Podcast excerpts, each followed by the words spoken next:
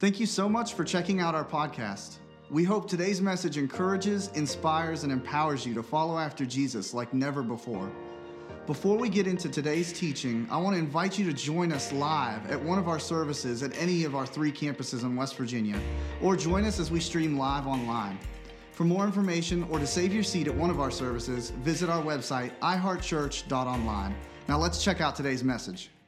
All right, so we're going to pick up our series and we're going to continue in the series that we've been in called On Repeat. And through most of this series, uh, most of the passages and things that we've looked at have been straight from the Sermon on the Mount. Now, about five weeks ago when we started this series, I gave you a little bit of homework, and that was to read Matthew 5 through 8, which is where the Sermon on the Mount is. And I know everybody has already caught up on it, and you've all already read it.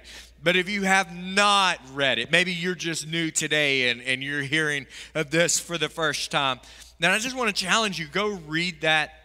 I believe there's so much truth and so many things that are valuable in there. Uh, I mean, I've been preaching off of it for four or five weeks, got another couple weeks that we're going to talk through and, and, stuff. And so I just challenge you to go read that because I really feel like those passages are so rich of things that if we would just put it into implementation, not just read it and, and, and kind of hear about it in a sermon and stuff, but begin to practice it, I believe you would see the church be way more effective. People would see God in us uh, way more uh, if we just begin to apply those things. So I just challenge you again uh, to go read that. Today we're going to kind of pick up, it's almost like a part two of last week. It, it, it's going to continue in the vein of relationships and stuff. And today we're going to talk about loving your enemies. And this is in the same area where Jesus is talking about prayer and all of that. And so the past four weeks have been really focused in on prayer and relationships. And so if you missed any of it, go back and pick those things up. But we're going to start out Matthew chapter 5, verse 43. And it says, As you have heard it said, that you shall love your neighbor and hate your enemy. But I say to you, love your enemy and pray for those who persecute you. And so he starts out the gate with this with this thought. And really this whole passage in, where he's in in this part of the sermon is he's kind of raising the bar on some things. He says you, have heard it said that you shouldn't uh, murder anyone. But I say if you've had anger in your heart towards someone, then you've already committed murder. He talks about you've heard it said that you should not have adultery. You should not commit adultery. But I say that if you've looked at a woman with lust in your heart, then you've already committed adultery with her.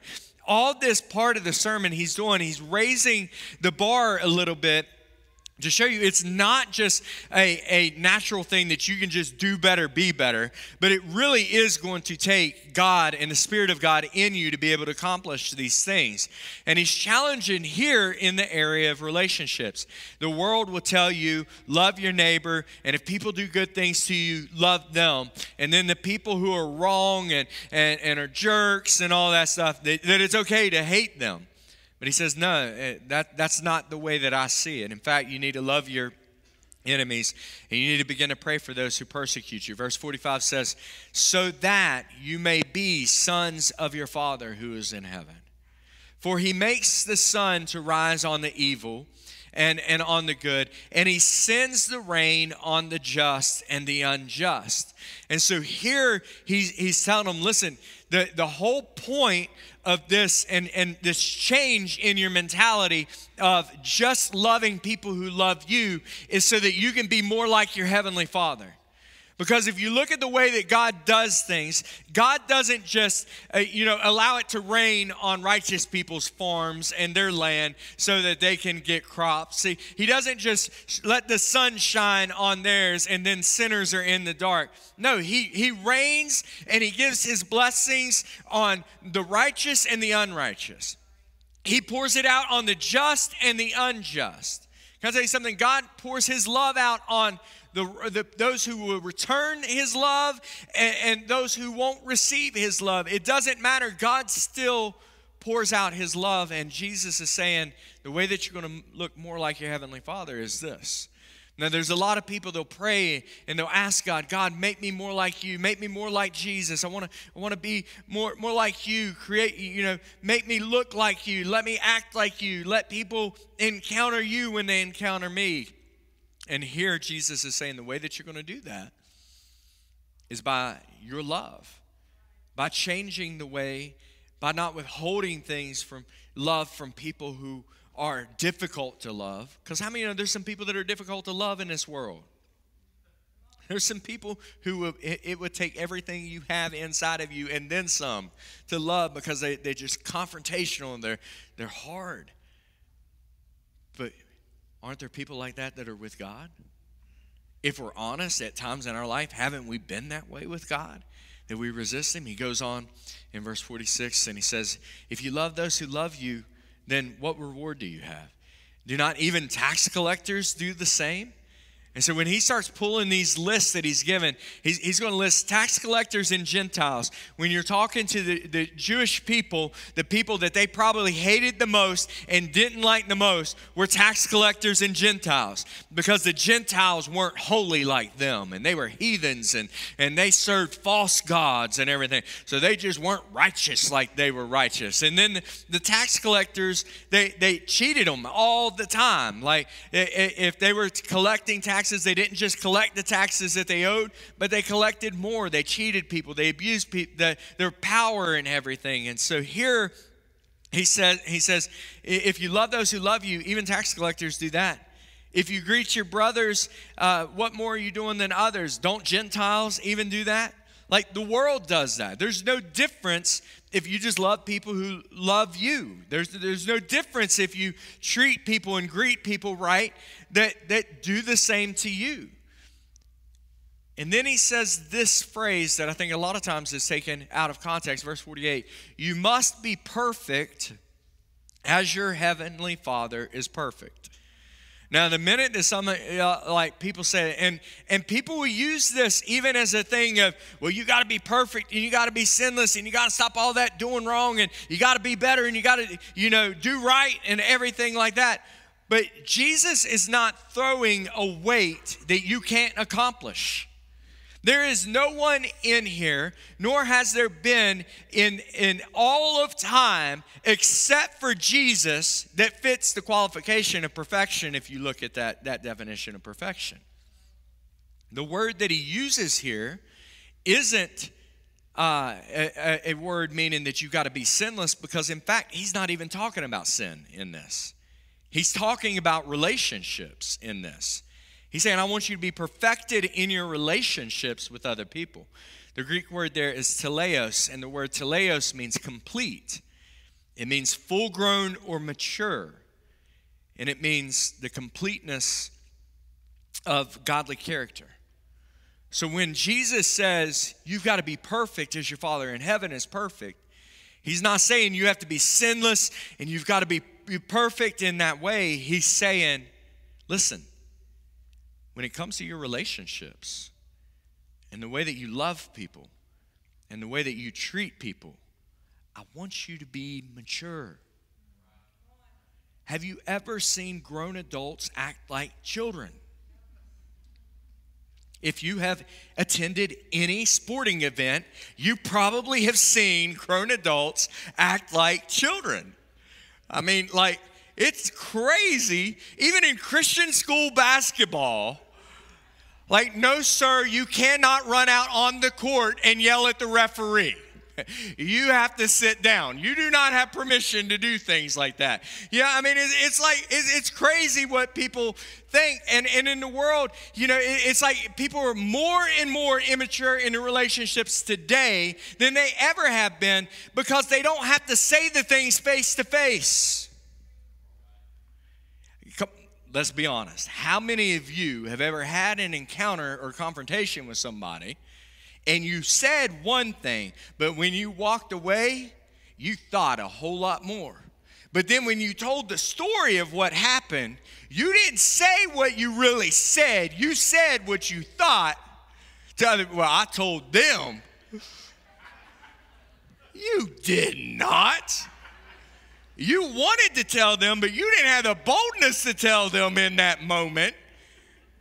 But now, today, we have this thing called social media that we can hide behind a little picture of ourselves. We put our nice little profile picture where we're all smiling and cheesing, and it's just like, oh, look at me and my kids, me and my dog. We're, we're just a loving, healthy family, and, you know, just love the Lord and everything. But then the words that come out and that are posted in social media show something completely different.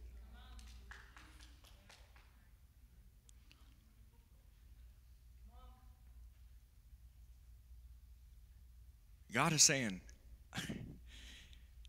I need you to grow up.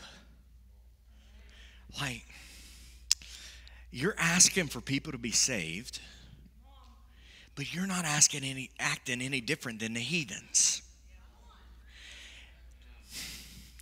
You're asking people to find freedom and healing and deliverance and to act right and to you, you know walk in righteousness but you are walking in every bit as much sin as what they are. Not necessarily, I mean, you may not be getting drunk, and you may not be smoking crack, or you may not be doing stuff like that.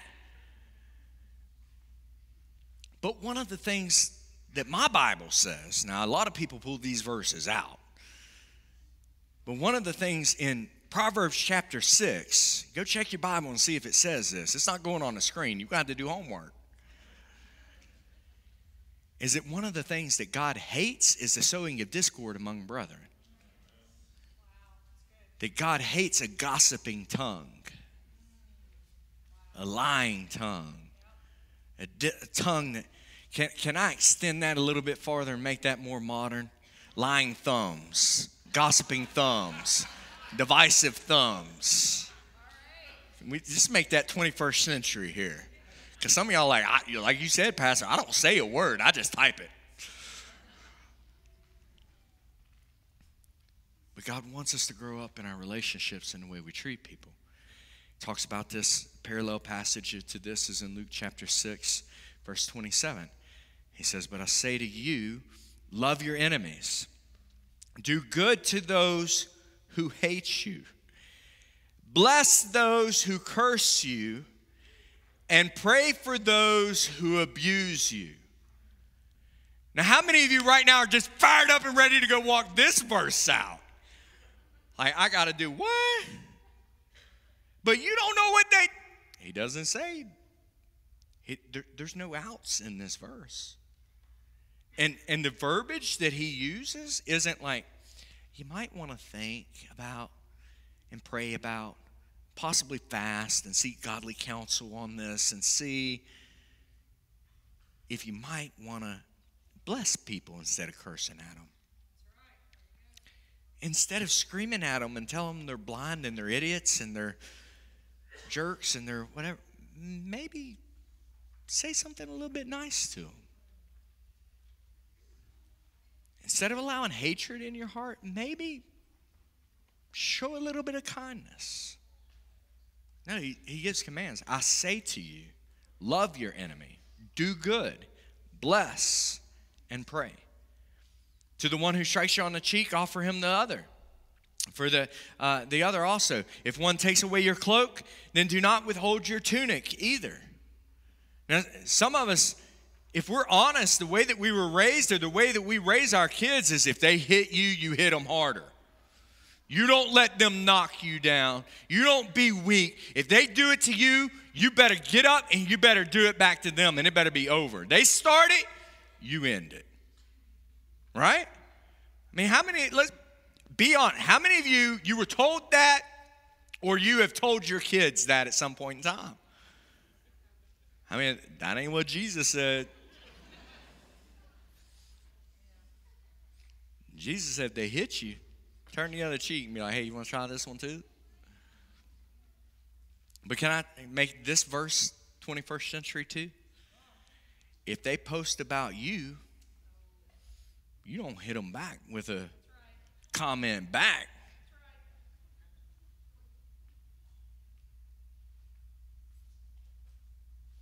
I can tell you this there have been plenty of posts about me. It, one of the greatest things, if, if you, I'm gonna, I'm gonna give you y'all a little secret. Anybody want peace in your life? Y'all like peace? I'm gonna give you a secret how to find peace. You ready for it? You, and you might want to write this down. So pull out your phone, pull out a pen and paper, like whatever. You, you're to want this. Get off social media. You'll have peace. And that's not me being the old man saying, get off my yard type thing that's a since I have been out of social media world, my life is so much more peaceful.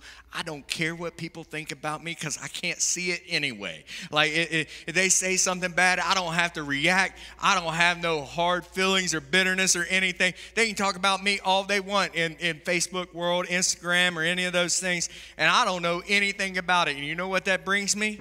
Peace. you know what it makes me easy to do when i see those people who are bashing me i'm able to go right up to them and be like hey how you doing brother you just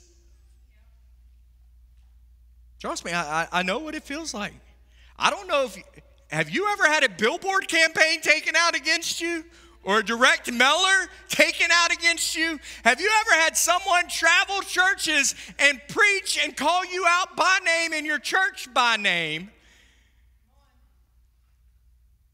I've had to be like, and, and everybody's getting all mad and they're telling me something. For one, I don't need to know about it. For two, take whatever you posted down, don't say anything. If they want to hit me, they can have whichever cheek they want. We're not gonna, we're not, we're not getting involved in this. We're not gonna do this. Some of us, you, y'all got to get out of the battles in social media world and the Twitter wars. I know Twitter isn't real big here, but Lord, on ESPN, all you read is articles about Kevin Durant and Draymond Green and this one and this one, and this one and this one, and how they're arguing and everything. Why would it? Okay. Parents. Parents. Let me talk to the parents for one second here. Do you enjoy listening to your kids argue in the back seat? Why are you online reading everybody just arguing? And you know what happens? You pick a side. And then you chime in. And then it says everybody throwing stones at everybody. I mean, you're not going to find peace there. That's what the Gentiles do. That's how they act. Jesus is saying we got to be mature about the way we act and quit acting like the Gentiles do. He goes on, he says, Give to everyone who asks of you. If, if uh, one takes away from you, don't demand back what they stole from you. If, if others wish to do so, then, then let it do it. Uh, uh or, or, as you wish others to do to you, do so to them. Now, how many does that sound, kind of sound familiar? Y'all, y'all heard the golden rule growing up. I don't know if they teach that in schools anymore. Like I know when I was old, I'm an old man now. I was back before cell phones were, were created. Even computers weren't, they were massive when I grew up in school. But that used to be something early on in school that they teach you. This is the golden rule. That wasn't just a rule that the teacher came up that they thought sounded good. It's taken from this scripture. But now today we don't do what the golden rule. The golden rule is basically treat others the way you want to be treated. But the way that we have twisted it is treat others the way they treat you. But that is not what it says. It says the way you want people to treat you, treat them. Goes back to the whole thing we talked about last week. If you want judgment, sow judgment. If you want condemnation, sow condemnation. If you want grace, try sowing some grace. If you want forgiveness, try giving some forgiveness. If you want somebody to give you the benefit of a doubt, then try giving them the benefit of a doubt. And can I tell you something? When you just believe the best in people, life again is so much easier because you don't take everything personally. And then you're not offended to where you want to fight. Because it's just like, well, maybe they just had a bad day. Maybe it's been a bad week. Maybe it's been a bad month. maybe it's been a rough year. well, I mean, maybe maybe it's just been a rough life. You know, we'll just whatever it is, but treat people the way that you want to be treated. Verse 32 says, If you love those who love you, what benefit is that? Even sinners do that. If you do good to those that do good to you, what benefit of that? Even sinners do the same thing. If you lend to those expecting in return the same thing, what credit is that to you? Even sinners do that to sinners, expecting to get the same amount back. But instead, love your enemies, do good, lend, expecting nothing in return, and your reward will be great, and you will be sons of the Most High God. Now, I didn't put this in the notes, but I'm going to give you a number four before I even give you number one, two, and three. Can I do that? Because I don't have a slide for it. But this is something that just popped to me. This is the coolest thing about when you preach. God teaches you even as you preach sometimes. This is the second time that He said, You're going to show that you're my son, or you're going to be my son by the way that you act. He said it again in Matthew, the first part of Matthew. And here he said it again. You're, you're, you're going to operate as, as a son of the Most High when you do this. And you're kind to the ungrateful. See, some people will be kind as long as they're grateful. But when, when, they, when they don't thank us, how many of you ever demanded a thank you? You know, the Bible tells us right here, we're supposed to be kind to them, even if they even if they steal something from you, and it's not something that you gave you, don't demand it back. We shouldn't have to do that. That's not the, the way that he wants us to, to operate. In verse 36, be merciful, even as your Father in heaven is merciful. I'm going to give you three things because I've already given you number four. I'll give you ready, points number one, two, and three. Are y'all ready for points one, two, and three? This half of the room is. Are you guys ready for points one, two, and three, too? Are we ready? All right. Number one, you need to love your enemy. These passages over and over and over say, love your enemy. But the difference is, it's not loving them with your words. He's calling this love into action. He, he gives, uses a bunch of action words when he describes what this love looks like. This love looks like you're going to find ways to bless them. This love looks like you're going to find ways, you're going to make sure that you're praying for them. This, this love is put into action that you're going to do good things to them. Like everything that he says in this love requires some action, some movement, some, some productivity on your part. Paul talks about this to the church in Romans, in Romans chapter 12, a little bit. He talks about genuine love. He says this Let your love be genuine. Abhor what is evil and hold fast to what is good. Love uh, uh one another with brotherly affection. In fact, try to outdo showing honor to each other. Do not be slothful in zeal, but be fervent in spirit and serve the Lord. Bless those who persecute you. Now, he's continuing a thought.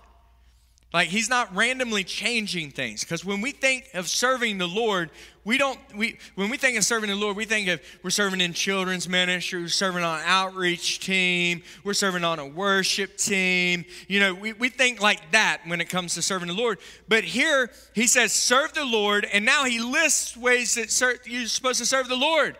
You ready for this list? Bless those who persecute you. Bless them and do not curse. Like you can almost just kind of hear Paul like being correct. Like, in case you missed it, I didn't say bless them by telling them they're, you're, they're number one with the wrong finger. Do not curse them, bless them. Rejoice with those who rejoice, weep with those that weep. When someone that you don't like has a success, don't be upset about it. Rejoice with them. When someone you don't like has a failure or a setback, don't be like, well, that's just God getting them. They shouldn't have messed with him. The Bible says, touch not thy anointed. So they tried to mess with me, and God's just smoking them. He's just wiping them out. He's going to get rid of them for me. No, if you see your enemy weep, can I tell you this? When your enemy is wounded, this may be one of the most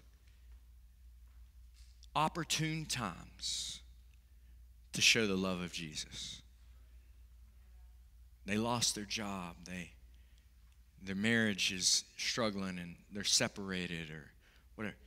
This may be one of the greatest opportunities because they know how bad they've been to you. And then when you show them love in that moment,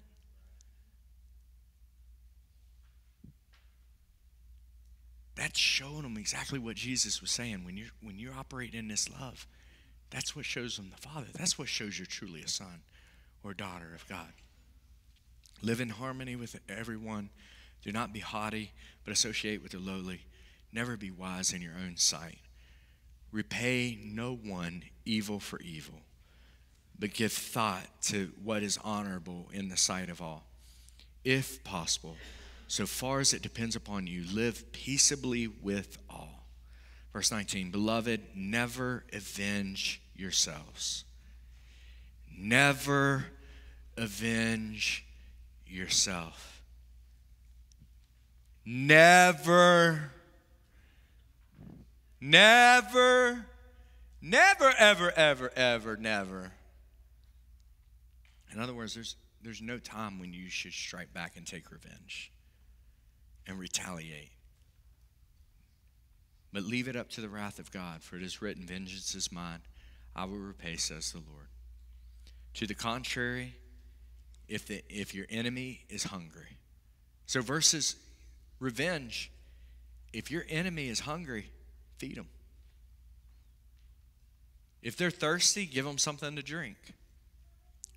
For by doing so, you heap burning coals upon their head. Do not be overcome by evil, but overcome evil with good. There's one other place where you see these burning coals. It's in Isaiah chapter 6. When Isaiah sees the Lord and it says he saw him, he was seated on the throne, and Isaiah fell down as a dead man, and he's like, I'm, I'm gone. God's going to kill me. I'm a man of unclean lips. And it says that God sent an angel, and he came down, and he picked up the coals, and he went over and he touched Isaiah's lips with it. And then he asked, Who, Who's going to go for me? Who shall I send? And Isaiah said, Here I am, send me. And then he made Isaiah a spokesman for him. And what did he do with the coal? The coal was bringing purity to Isaiah's mouth so that he wouldn't speak from his own heart, his own frustration, his own anger, his own hurts, his own wounds, but that he would speak what he heard the Father say. Sometimes that was going to be words of harsh correction. Sometimes that was going to be words of encouragement. Sometimes that was going to be words of just showing God's desire to bring his people back to him. Why are you saying that? Because by doing do good deeds to other people, you literally can bring purity into their life. And isn't that what it's all about? It's not about winning a battle here on earth against people. Because the Bible says we don't wrestle against flesh and blood, but against principalities and rulers of darkness in high places. And God's trying to get you to realize those people aren't your enemies. There is an enemy, and he's attacking both of you. Because as long as he keeps you fighting, it's hindering your relationship with God and it's hindering your relationship with others and it's fueling unforgiveness and bitterness and stuff to stay into your heart. But when you release it, how do we release it? We do number two, we pray for those who hurt us. In Matthew, he said, pray for those who persecute you. In Luke, he said, pray for those who abuse you. And when you think about prayer, this isn't calling down fire from heaven to burn and consume them and destroy them.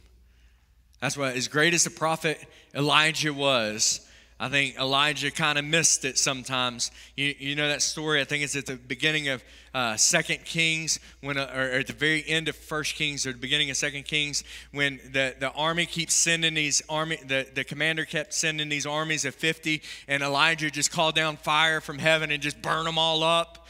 I don't think Elijah was operating under the influence of the Spirit of God in that moment. Because it wasn't, it's not God's desire that any should perish. It's not God's desire that any should be destroyed, but that all should be saved. And when we begin to pray prayers of blessing, prayers for their salvation, you know what begins to happen? God begins to change our heart. We begin to look at the situation a whole lot differently. We begin to look at the situation with compassion we begin to realize the things that they've gone through and, and maybe they're reacting this way because of what's going on at home or maybe they're reacting this way because of what's taking place the loss that they've suffered or, or maybe they're reacting this way because their parents abandoned them or whatever. And so versus being hard on them and angry at them we begin to feel a soft spot toward them to where it's like god use me. In any way that i can like use me to win them to you.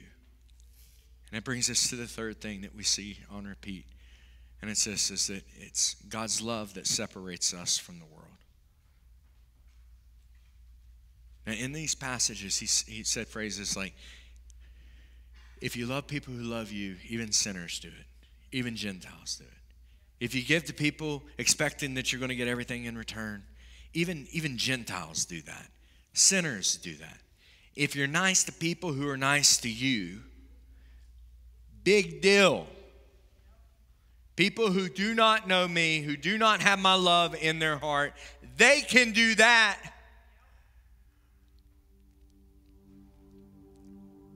But when you love them when they hate you, when you bless them when they curse you, that's when you look like your Heavenly Father. And Jesus said this at the Last Supper after he had taught them about servanthood in John chapter 13, verse 34. He said, A new commandment I'm going to give you. And it's this you got to love one another. But I don't want you to love with your own type of love. I want you to love just as I have loved you. And when you think about the way that God loves us, I don't know about you. Well, let me change it. I do know about you because we're all in the same boat. I have failed God, done things wrong, hurt Him, wounded Him, been angry at Him more than one time in my life. Anybody else in that boat before? And yet God didn't respond with His anger and His wrath. He responded with His love. And it was a love that pursued me, that while I was helpless in my sin, He sent His Son to go to the cross. It was a love that when I would reject Him, would send somebody in my way to correct me or to show me His love or to reach out to me. When I was angry at Him, he would begin to provide or bless me even though I didn't deserve it. Anybody ever been blessed by God when you totally didn't deserve it? How does that make you feel?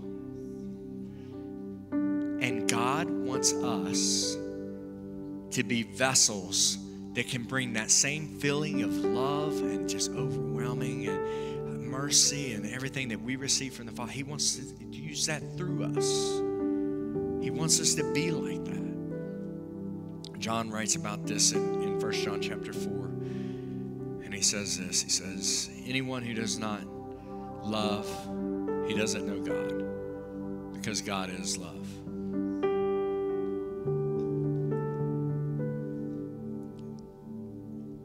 If you've got hate in your heart toward people, and from this day forward, you continue to allow hate to stay in your heart, then it shows you truly don't know God. Because if you had hate before and nobody ever confronted you with the truth of the Word of God and everything, then it's ignorance. But once you know and you still don't allow God to do what He wants to do, then the Bible says it's sin.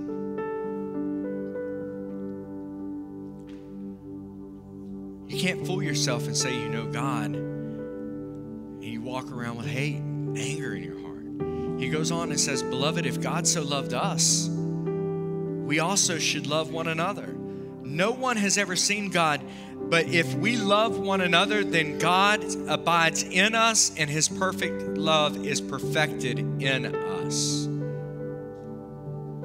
Verse 19 says, We love because he first loved us. And if anyone says that I love God, but he hates his brother, he's a liar.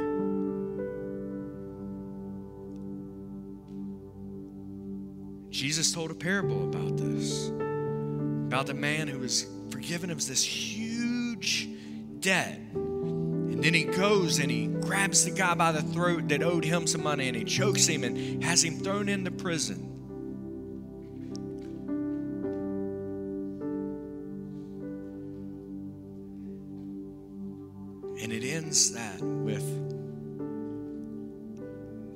Heard about it And the king brought him in and turned him over to the tormentors.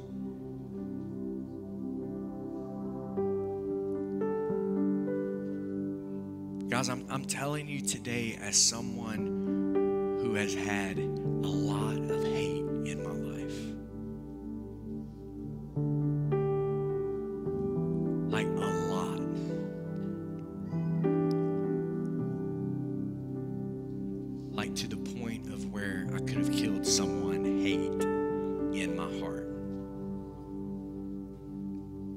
Step forward, to the point of where I thought about it and planned out how I could kill and get away with it. That's how crazy your pastor was. Why do I say that? Because some people, but you don't know. You don't know how bad it was. You don't know how bad it. I know how bad it is. I know what it is, and I, and I like the minute you see them, somebody says anything about them, like rage just. And the problem was the rage that I had toward those individuals and the situations and stuff that were going on in my life. I could sit there and pretend like it didn't affect anything else, but it made our first years of our marriage pretty rough. Because you can't isolate it.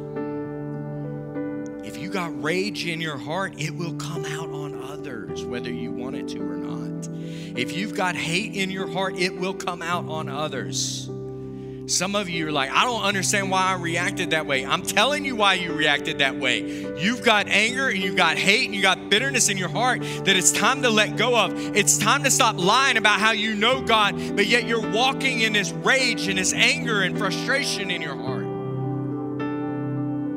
And the enemy's lying to you saying it's okay, but God is saying, no, no, no. If you say you love me, you will not allow these things into your life. And if you want to be set free from it, you want to know how it happens, you begin to pray for them, you begin to find ways to bless them, you begin to do good things for them, and God begins to change your heart. And here's the thing some of the people that I hated the most in my life, I can be in a room with them today and have no animosity, no thoughts, no nothing. Run up, give them a hug, eat dinner with them, spend time with them, and there's nothing inside of me that ever infuriates me anymore.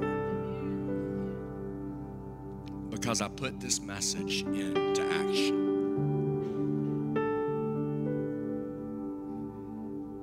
You got a short temper? Who are you mad at?